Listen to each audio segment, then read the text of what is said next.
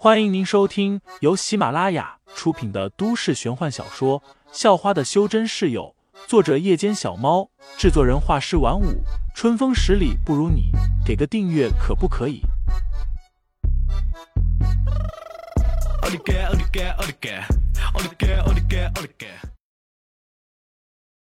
第四十六章二胡独奏上。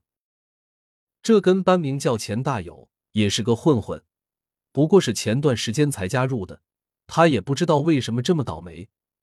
刚加入没多久，就碰到了一个狠人，为了抢方彤彤，一个人干翻了他们三十人。我去找人打听一下，那女生叫什么名字？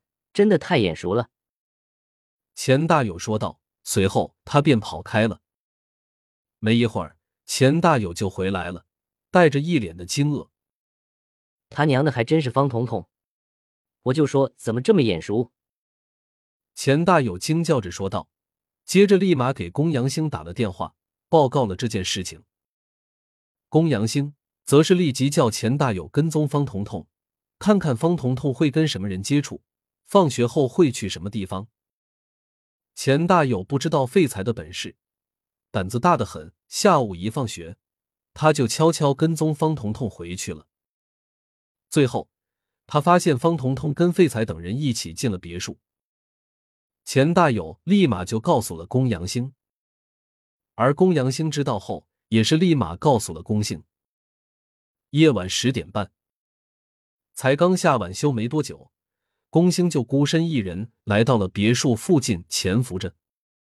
他并没有认出这栋别墅就是费家，当初被派来杀人的时候，公兴是在半路上拦截的。只是知道费家在附近一带。对于废材，龚兴也是没什么眼熟的感觉。三年的时间，足以让一个人的外貌和身高都大变一番了，特别是初中生。不过，龚兴却一眼就看出来了，那个学生不简单，竟然可以跟四个大美女住在一起，这可是他一辈子的梦想啊！这小子，该不会就是那个一打三十的王八蛋吧？龚兴嘀咕道：“先上去打听打听虚实。”随即，龚兴便走了出去，拦在了路上。潘晓林几人都是一愣，怎么半路跳出个人来，还挡着他们回家的路？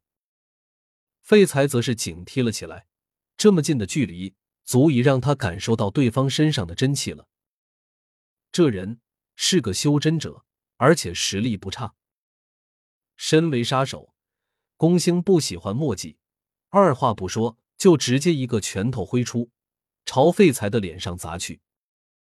他这一拳没有丝毫留手，因为他同样感受到了废材身上的真气。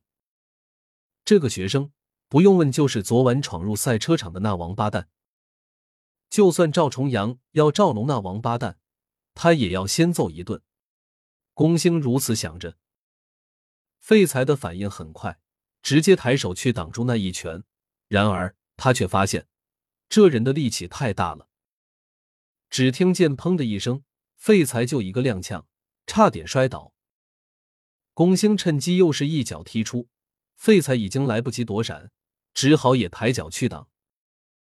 只是因为自己本身就已经失去了平衡，再挡下那一脚，废材立即就往后摔了出去。也幸好后面放着一堆纸箱，废材不至于摔在地上。这人好强！短短的两次交手，废材就发现自己根本不是对手。这是他从深山出来这么久，第一次碰上对手。咦？潘晓林看见废材竟然打不过对方了，顿时幸灾乐祸起来了。废材哥，没想到你也有今天啊！赶紧投降认输吧！柳飞也是笑了，嚷道：“看来废材哥今天也要被人打成猪头了。”肖韵和方彤彤则是没说话，有些惊慌的看着。龚星还没有收手的意思，他也想当着四个美女的面炫耀一下，吊打废材装装逼。然而就在此时，嗡嗡的几声，他口袋里的手机震动了起来，拿出一看。是赵重阳发给他的信息，先回来一趟，有单大生意谈成了，大家一起吃顿饭庆祝一下。小子，算你走运。龚兴看着废材，嘀咕了一声，随后转身离开了。虽然暗地里是杀手，但表面上他还是赵重阳的保镖，时不时就得陪赵重阳出去应酬。咦，这么快就打完了？柳飞瞪大了眼睛，似乎有些失望。废材躺在废纸箱上，心中感到了一种挫败感。更为让他在意的是，他有可能被人盯上了。各种真正麻烦的事情，估计很快就会接踵而来。基于修真者的心性，废材掩盖住表面的挫败感，强作无事的模样应付开几位女孩。回到房间，盘膝坐着，废材第一次有了提升实力的紧迫感，也有了一种焦急感。轻叹一声，废材又站了起来。此时此刻，他实在是难以平静下来，安心修炼。听众老爷们，本集已播讲完毕，欢迎订阅专辑，投喂月票支持我，我们下集再见。